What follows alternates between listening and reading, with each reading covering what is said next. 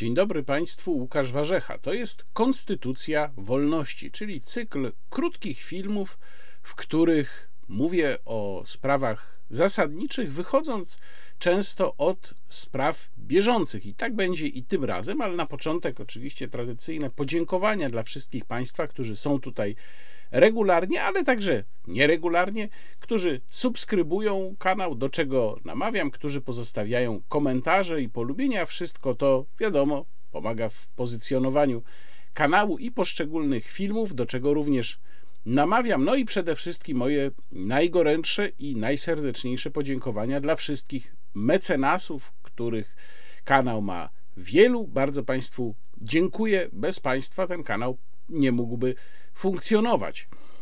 Konstytucja Wolności to jest nowy cykl, którego pierwszy odcinek jakiś czas temu się ukazał. Też zachęcam do obejrzenia, który będzie się pojawiał, przypominam, mniej więcej co dwa tygodnie, choć tutaj na jakąś wielką regularność nie stawiam, i w którym staram się przedstawić pewne ogólne zasady, wychodząc od spraw czasem bardzo konkretnych. Ta konkretna sprawa, o której dzisiaj chciałbym powiedzieć, zapowiadałem to już zresztą wcześniej w swoim wideoblogu, mm, też namawiam do obejrzenia.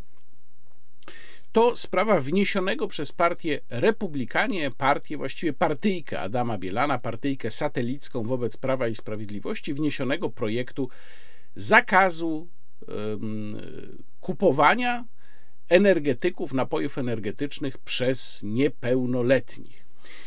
I zacznę od tego, że przeczytam Państwu najważniejsze fragmenty z ustawy i z jej uzasadnienia. Prawdę mówiąc, nie sprawdzałem, czy ustawa dostała już numer druku. Na razie mam ją przed sobą w formacie projektu, ale tam żadnych zmian do tej pory w tym projekcie nie dokonano. Jest to ustawa, projekt ustawy o zmianie ustawy o zdrowiu publicznym, w której to ustawie o zdrowiu publicznym miano by dodać rozdział 3b dotyczący właśnie tego, zatytułowany Reklama, promocja i sprzedaż napojów z dodatkiem kofeiny i tauryny. W, na początku czytamy definicję. Za napój z dodatkiem kofeiny lub tauryny w rozumieniu niniejszego rozdziału uważa się wyrób w postaci napoju, będący środkiem spożywczym, ujęty w polskiej klasyfikacji wyrobów i usług itd., tak itd., tak w składzie, w którego składzie znajduje się kofeina w proporcji przewyższającej 150 mg na litr lub tauryna z wyłączeniem substancji występujących w nich naturalnie lub tauryna, czyli rozumiem, że tutaj nie mówimy o żadnej już y, proporcji zawartości, tylko w ogóle, jeżeli tauryna się znajduje. I tu zwracam od razu uwagę na ciekawą rzecz, powiem więcej o tym w dalszej części tego filmu. Mowa jest tutaj tylko o napoju, a przecież y, różnego rodzaju produkty energetyczne to nie są tylko napoje. To są również na przykład choćby batony energetyczne, a myślę, że tutaj inwencja producentów będzie raczej nieograniczona, więc możemy się przekonać za jakiś czas, że tych produktów, tych wyrobów energetycznych będzie dużo więcej różnych, różnego rodzaju, innych niż napoje. Reklama i promocja napojów z dodatkiem kofeiny lub tauryny nie może być prowadzona w telewizji, radiu, kinie i teatrze między godziną 6 a 20 w prasie młodzieżowej i dziecięcej, na okładkach dzienników i czasopism, na słupach i tablicach reklamowych i innych stałych i ruchomych powierzchniach wykorzystywanych do reklamy, na plakatach, w tym plakatach wielkoformatowych, w środkach usług informatycznych. Z udziałem młodzieży lub dzieci, czyli praktycznie rzecz biorąc, reklama tego typu napojów zostaje wyeliminowana właściwie całkowicie prawie całkowicie. No i jeszcze mamy to, co również dotyczy kwestii mm, alkoholu. Zabrania się na obszarze kraju reklamy i promocji napojów z dodatkiem kofeiny lub tauryny. I tutaj jest wymienione, jakiego typu tej reklamy się yy, i promocji się zabrania, i mamy tutaj takie punkty jak wywołującą skojarzenia z atrakcyjnością seksualną, relaksem lub wypoczynkiem, nauką lub pracą, sukcesem zawodowym lub życiowym, zajęciami sportowymi. I ja jestem bardzo ciekaw, bo naprawdę nie wiem, jak to działa, kto decyduje o tym, czy dana reklama wywołuje takie skojarzenia. No bo gdyby ustawa mówiła wprost o tym, że coś w tej reklamie być nie może, no to mamy jasną sytuację. Jest, to znaczy, że złamano zakaz, nie ma, to znaczy, że nie złamano zakazu. Ale tam, gdzie mówimy o skojarzeniach, które są rzeczą absolutnie dowolną, to naprawdę nie wiem, jak tego typu przepis może funkcjonować, a przecież taki już funkcjonuje, bo on dotyczy również reklamy piwa. Więc y, jeżeli ktoś z Państwa wie, bo pracuje w tej branży, w jaki sposób ewentualnie jest rozstrzygane, czy dana reklama wywołuje skojarzenie, to znaczy, czy się na przykład robi panel z widzami i na podstawie tego, ile osób zagłosuje za tym, że takie skojarzenie jest, zapada potem decyzja, że ono rzeczywiście jest, czy może jest to jakaś inna metoda. Jeżeli ktoś z Państwa wie, jak się to robi, to bardzo proszę o wpisanie tego w komentarzu. Ja w każdym razie uważam, że tego typu zapisów w ustawach być po prostu nie powinno, ponieważ jest to prawo skrajnie nieprecyzyjne, niejasne i odwołujące się do zupełnie dowolnej i subiektywnej kategorii, jaką jest skojarzenie. I dalej czytamy między innymi w tej ustawie, w projekcie ustawy. Zabrania się sprzedaży napojów z dodatkiem kofeiny lub tauryny Osobom poniżej 18 roku życia, tu zwracam uwagę na bardzo wysoko postawioną granicę wieku, mm, czyli no znacznie wyżej niż człowiek nabywa tak zwaną ograniczoną zdolność do czynności prawnych. Osiemnastolatek, który może głosować, czyli nabywa mm, czynne prawo wyborcze, też będzie mógł się cieszyć tym, że może się napić napoju energetycznego, to znaczy może kupić napój energetyczny na terenie szkół oraz innych jednostek systemu oświaty i wreszcie, co jest najbardziej mm, według mnie kontrowersyjne, w automatach. I teraz, jak spojrzymy w uzasadnienie, to przeczytamy tam takie zdanie, i tutaj przepraszam z góry za jego niegramatyczność, ale ono tak zostało napisane, co pokazuje, jak niechlujnie napisane jest uzasadnienie. Uwaga. W celu uniknięcia potencjalnych transakcji niekontrolowanych propozycja obejmuje wyłącznie sprzedaży napojów z dodatkiem tauryny i kofeiny z automatów, które są ogólnodostępne w wielu miejscach. Tak dosłownie jest to napisane. Obejmuje wyłącznie sprzedaży napojów. Rozumiem, że Miało tu być chyba słowo wyłączenie, nie wyłącznie, ale nawet gdyby to było słowo wyłączenie, to też ono jest nieprecyzyjne, bo wyłączenie sugeruje, że wyłączenie spod zakazu. Tak czy owak, mm, zakaz sprzedaży w automatach to już jest uderzenie w osoby, którym ta ustawa teoretycznie mm, nie ma zakazywać nabywania takich napojów, czyli w osoby pełnoletnie.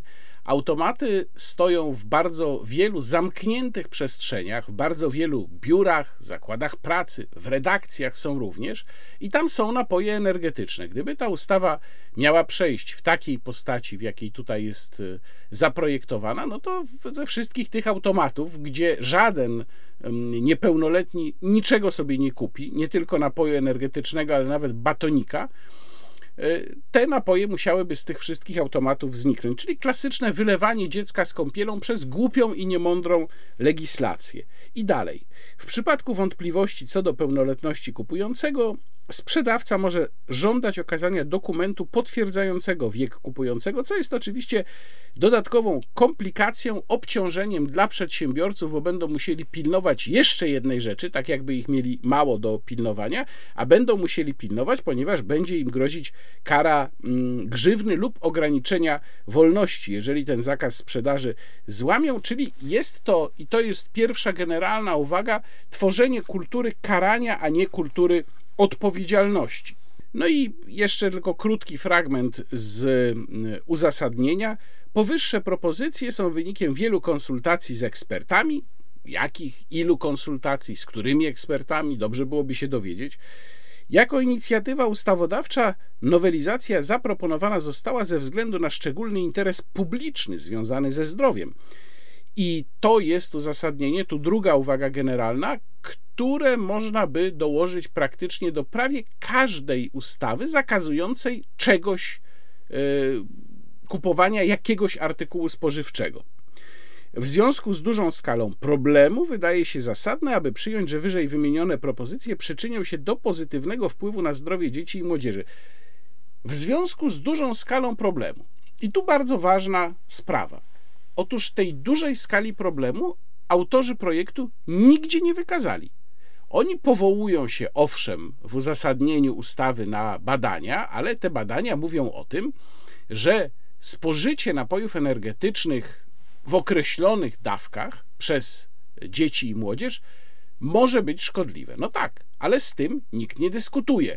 Gdyby ktoś najadł się potąd czekoladowych batoników, to prawdopodobnie też by mu to zaszkodziło. Jak powiedział XVI-wieczny niemiecko-szwajcarski ojciec współczesnej medycyny Paracelsus, wszystko jest i zarazem nie jest trucizną, bo wszystko zależy od dawki. I tutaj dokładnie też tak jest.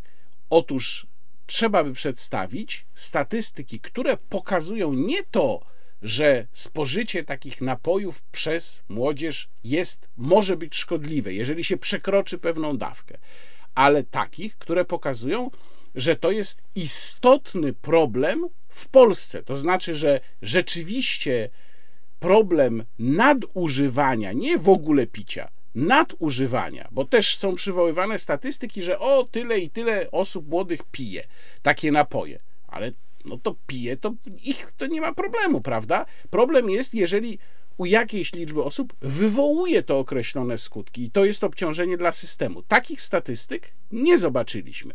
Nadmierne spożycie herbaty, że tak przypomnę, czy kawy również może zaszkodzić. Herbata i kawa nie są na razie przynajmniej zakazane. E, dziecko, nawet dziesięcioletnie, może sobie w barze zamówić choćby cztery filiżanki mocnej herbaty i nikt nic z tym nie zrobi.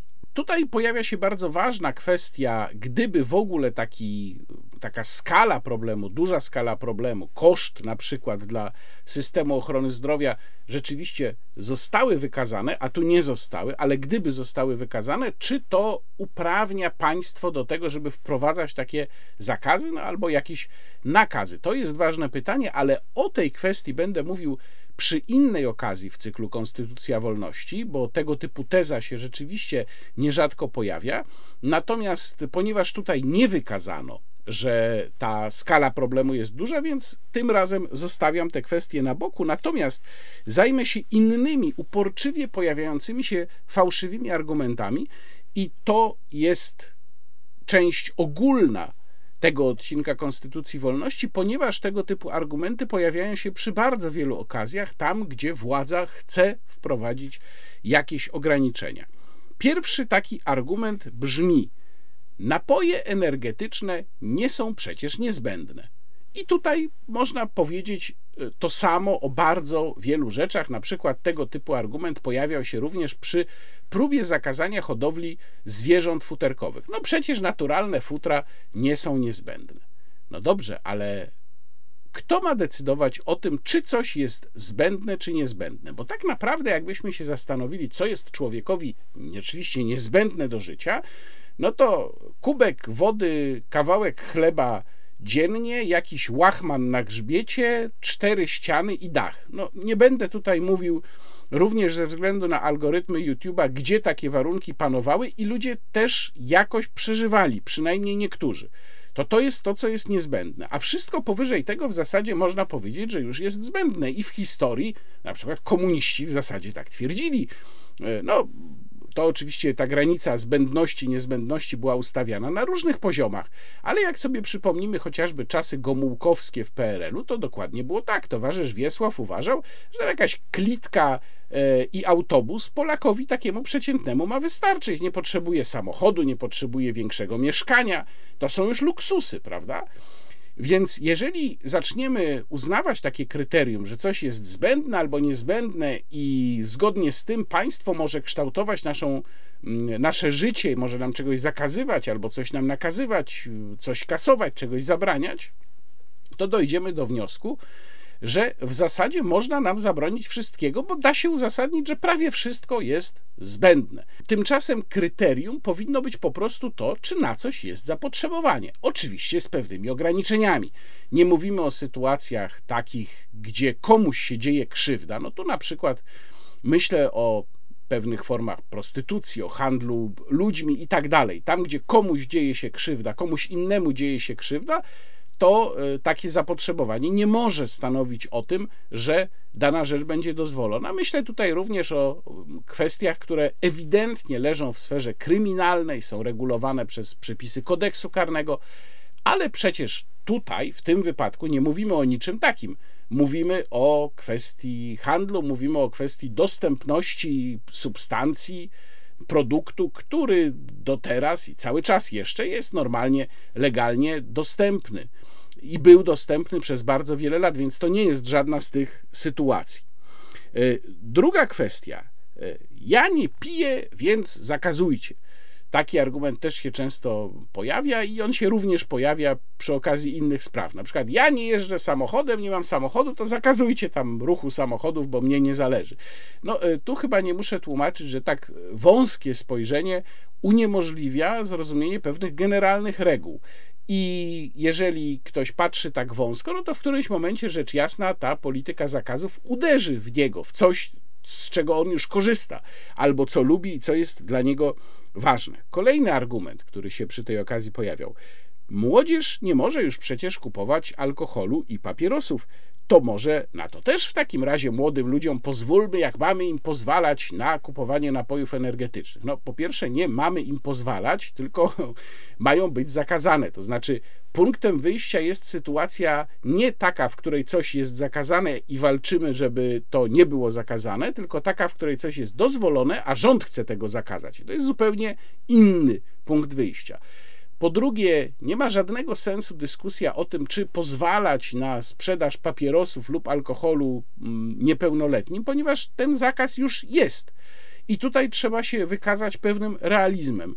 Nie ma sensu walczyć o zniesienie tych zakazów, czego byśmy o nich nie myśleli. Natomiast jest sens walczyć o to, żeby nie wprowadzano zakazów kolejnych. No i wreszcie chyba najbardziej niemądry argument, z jakim się spotkałem, brak takiego zakazu to anarchia. Tak, proszę Państwa, również spotkałem się z tym, że ktoś mi pisał, że jak takiego zakazu nie będzie, to znaczy, że mamy anarchię.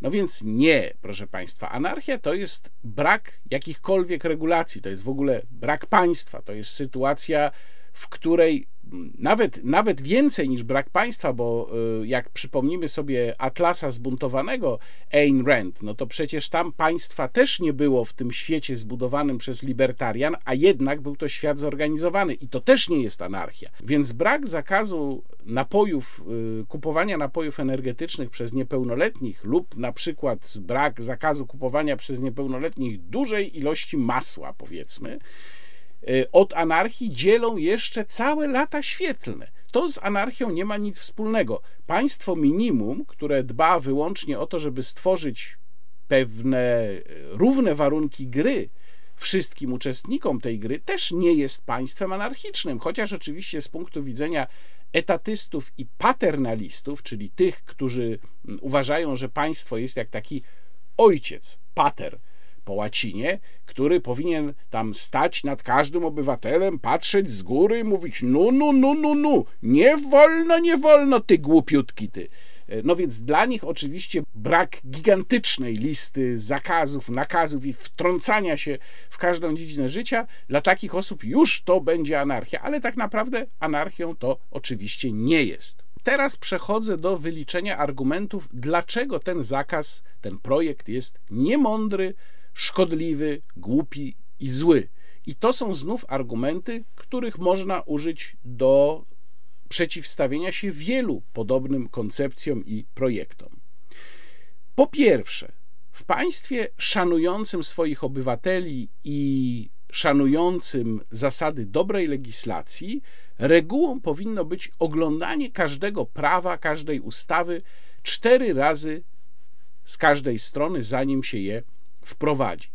I tutaj taki projekt, zanim w ogóle powstanie sama koncepcja tego projektu, musiałaby przejść kilka, kilka prób, bo niedopuszczalne byłoby takie działanie na zasadzie mamy jakiś problem, no to pokażmy wyborcom, że ten problem nas interesuje, to zróbmy jakąś ustawę, niech ona przejdzie, no i my wtedy się pochwalimy, że przeszła ustawa, tam skutki, przestrzeganie, to już nieważne. Czyli najpierw musimy mieć pewność, że dany problem rzeczywiście wymaga w ogóle jakiejkolwiek regulacji na poziomie państwa. No i tutaj wracam do kwestii tego, że nie pokazali nam tego autorzy tego projektu, nie dowiedli, że ten problem faktycznie jest tak ważny, tak miażdżący, że trzeba się nim zająć na poziomie państwa. Drugi krok to sprawdzenie, jeżeli pierwszy test został zdany, to sprawdzenie, czy nie mamy już regulacji i sposobów na to, żeby w ramach istniejących zasad poradzić sobie z tym problemem. Czyli czy już nie istnieją odpowiednie ustawy, a może istnieją innego rodzaju, to nawet lepiej, mechanizmy nieustawowe w rodzaju edukacji, w rodzaju jakichś poradni, no czegoś takiego, które mogłyby temu problemowi zaradzić. Dopiero jeżeli się okaże, że nie ma ani takich przepisów, ani takich programów i trzeba coś nowego wprowadzić, czyli te dwa pierwsze poziomy testu zostały zdane, to wtedy dopiero można myśleć o nowym projekcie, przy czym ten projekt powinien mieć jedną zasadniczą cechę. On w jak absolutnie najmniejszym stopniu powinien godzić w obywatelskie wolności i jak najmniej interweniować w życie obywateli. Powinien absolutnie punktowo uderzać wyłącznie w problem, który został zidentyfikowany. Nie muszę chyba tłumaczyć, że ten projekt nie spełnia żadnego z tych warunków. On nawet nie przechodzi tego pierwszego poziomu testu. Nie mówiąc już o ostatnim, ostatniego nie przechodzi, co widać zresztą na przykładzie tej regulacji dotyczącej automatów, e, w których również napojów energetycznych nie wolno by było sprzedawać. Druga bardzo ważna sprawa to argument równi pochyłej, często w anglosaskiej literaturze spotykany i tam nazywany slippery slope, czyli dosłownie śliskie zbocze. To jest bardzo ważny argument, który mówi o tym, że jeżeli według jakiejś logiki pozwoli się działać komuś, no w tym wypadku rządowi, bo to jest argument bardzo często używany do oceny i ostrzegania przed działaniami rządu, to nie ma żadnej logicznej, twardej granicy, bariery, która by rząd powstrzymała przed podobnymi działaniami opartymi na podobnej logice w przyszłości, tylko sięgającymi coraz dalej. I w tym wypadku logika jest taka: uznajemy, że coś szkodzi, no więc tego zakazujemy. Tymczasem za szkodliwe można uznać całe mnóstwo rzeczy. No, wiemy już na przykład, że jest duża frakcja. Hmm, uczestników życia publicznego, którzy zaczynają coraz głośniej trąbić o tym, że mięso jest szkodliwe, mięso zwłaszcza wołowe. Czy jest jakaś logiczna granica, która pozwalałaby nie zakazać w przyszłości spożywania mięsa wołowego lub nie ograniczyć spożywania mięsa wołowego na tej samej dokładnie podstawie, którą teraz zastosowali republikanie do tej ustawy? Nie, nie ma takiej granicy. I tu od razu zmierzę się z e, czymś, co jest nazywane po angielsku slippery slope fallacy, czyli wada argumentu o równi pochyłej. W ogóle dla wyjaśnienia słowo fallacy określa jakąś wadę immanentną dla danego sposobu rozumowania. Ale tutaj też często mm, robi się błąd bo właśnie ta wada rozumowania o równi pochyłej nie, nie jest uniwersalna dla każdego argumentu z równi pochyłej. Ona mówi tylko tyle, że nie powinno się tworzyć nielogicznych, niespójnych sylogizmów. Czyli wtedy występuje ta wada, jeżeli ktoś twierdzi, jak będzie A, to na pewno będzie D, a B i C wcale z A nie wynikają po kolei tak, w taki jasny sposób. Tutaj mówimy o czymś innym. Tutaj mówimy o posłużeniu się pewnego rodzaju rozumowaniem i o tym, że na bazie tego rozumowania można tworzyć kolejne ograniczenia. Czy ja mówię, że one na 100% powstaną? Nie, ale widząc, jakie są tendencje um, i jak bardzo rządzący z różnych frakcji chcą nam ustawiać życie, widzę również, że ta podstawa, którą tutaj zastosowali republikanie, może być i jest właściwie, nie może być, tylko jest podstawą uniwersalną. No, weźmy choćby zakaz sprzedaży papierosów w Nowej Zelandii dla osób urodzonych po 1 stycznia 2009 roku. Takie rzeczy na świecie już się dzieją. Więc tutaj argument równi pochyłej jest jak najbardziej adekwatny. Dlatego właśnie trzeba tego typu zakazom postawić tamę, trzeba się im sprzeciwiać po to, żeby rządzący widzieli, że takie rozumowanie, taka argumentacja wadliwa, którą stosują, nie może być zastosowana w przyszłości. Wreszcie kolejna kwestia to przejęcie przez państwo od rodziców sprawy wychowania, pilnowania dzieci. Kwestia tego, czy dziecko kupuje napój energetyczny w sklepie, czy nie, powinna być sprawą rodziców. I oczywiście ja widzę tutaj argument, bo on się często pojawia, no ale rodzice nie upilnują dziecka wszędzie. E, no tak, ale rodzice nie upilnują dziecka wszędzie, również w wielu innych sprawach, również takich, które nie są zakazane przez prawo. Dzieci w momencie, kiedy stają się samodzielne, no mają to do siebie, że mogą robić różne głupie rzeczy. Czy państwo ma teraz wkraczać w każdą taką kwestię i każdej takiej głupiej rzeczy zakazywać, bo rodzice nie upilnują dziecka poza domem, no to może w ogóle odbierzmy rodzice dzieciom, wsadźmy je do jakichś państwowych placówek, gdzie będą obserwowane 24 godziny na dobę. Wychowanie dzieci i dopilnowanie, żeby się na przykład nie truły poprzez nadmierne, podkreślam nadmierne, nie w ogóle, spożywanie napojów energetycznych, to jest kwestia należąca do rodziców i tylko do rodziców powinna należeć. Nie wszyscy rodzice sobie z tym poradzą? Jasne. Niektóre dzieci będą nadużywały napojów energetycznych? Jasne. Oczywiście, że tak. Zawsze tak było. To tak jak niektóre dzieci będą mimo zakazów, bo to przecież jest oczywiste, kupowały wciąż alkohol czy paliły papierosy. Mm, I kupowały papierosy, znaczy nie one same, tylko ktoś za nich. I tu zresztą dochodzimy do kolejnej kwestii, czyli do tego, że niemądre prawo zawsze będzie maksymalnie dziurawe. I będziemy mieli sytuację, w której nastąpi taka gonitwa jak z zakazem handlu w niedzielę.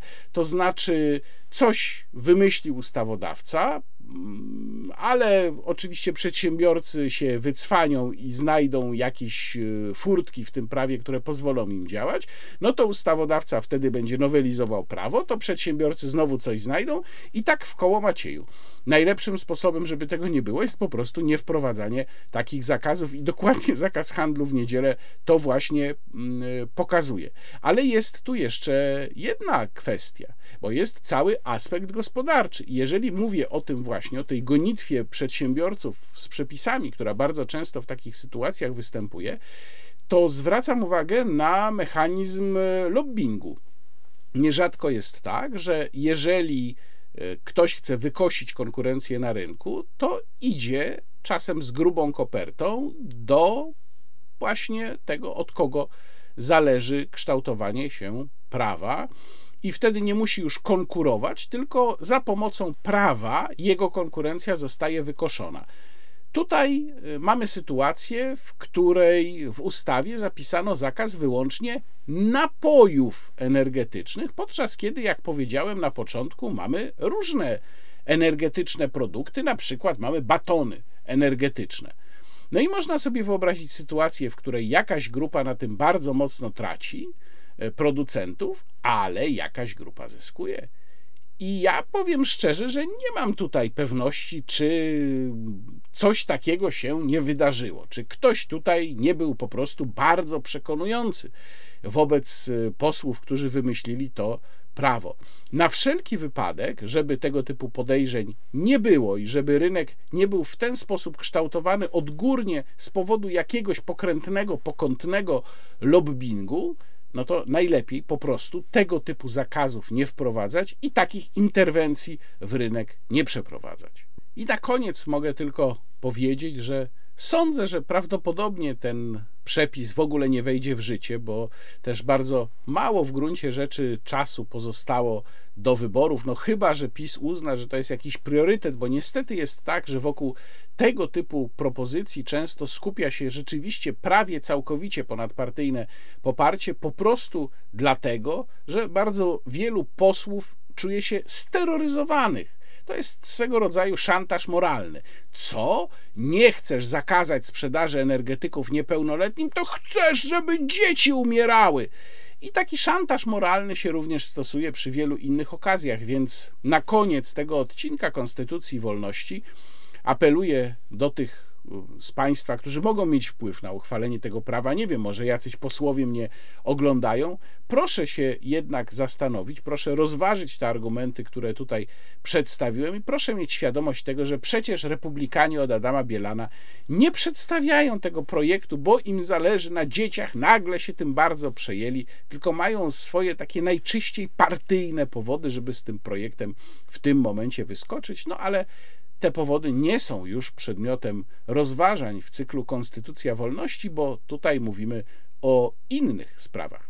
Bardzo Państwu dziękuję. Zapraszam na kolejne odcinki z cyklu Konstytucja Wolności i oczywiście na wszystkie filmy, które pojawiają się na moim kanale. Tutaj od razu mogę zapowiedzieć, że będę miał, będziemy oczywiście się widzieć z mm, Antonim Dudkiem po raz kolejny w cyklu y, Podwójny Kontekst, a w czwartek, y, najbliższy czwartek w cyklu Rozmowa Niekontrolowana moim gościem będzie Marek Jurek i będziemy rozmawiać o tym, co powiedział Joe Biden w trakcie swojego wystąpienia w Warszawie i w ogóle o wydźwięku jego wizyty.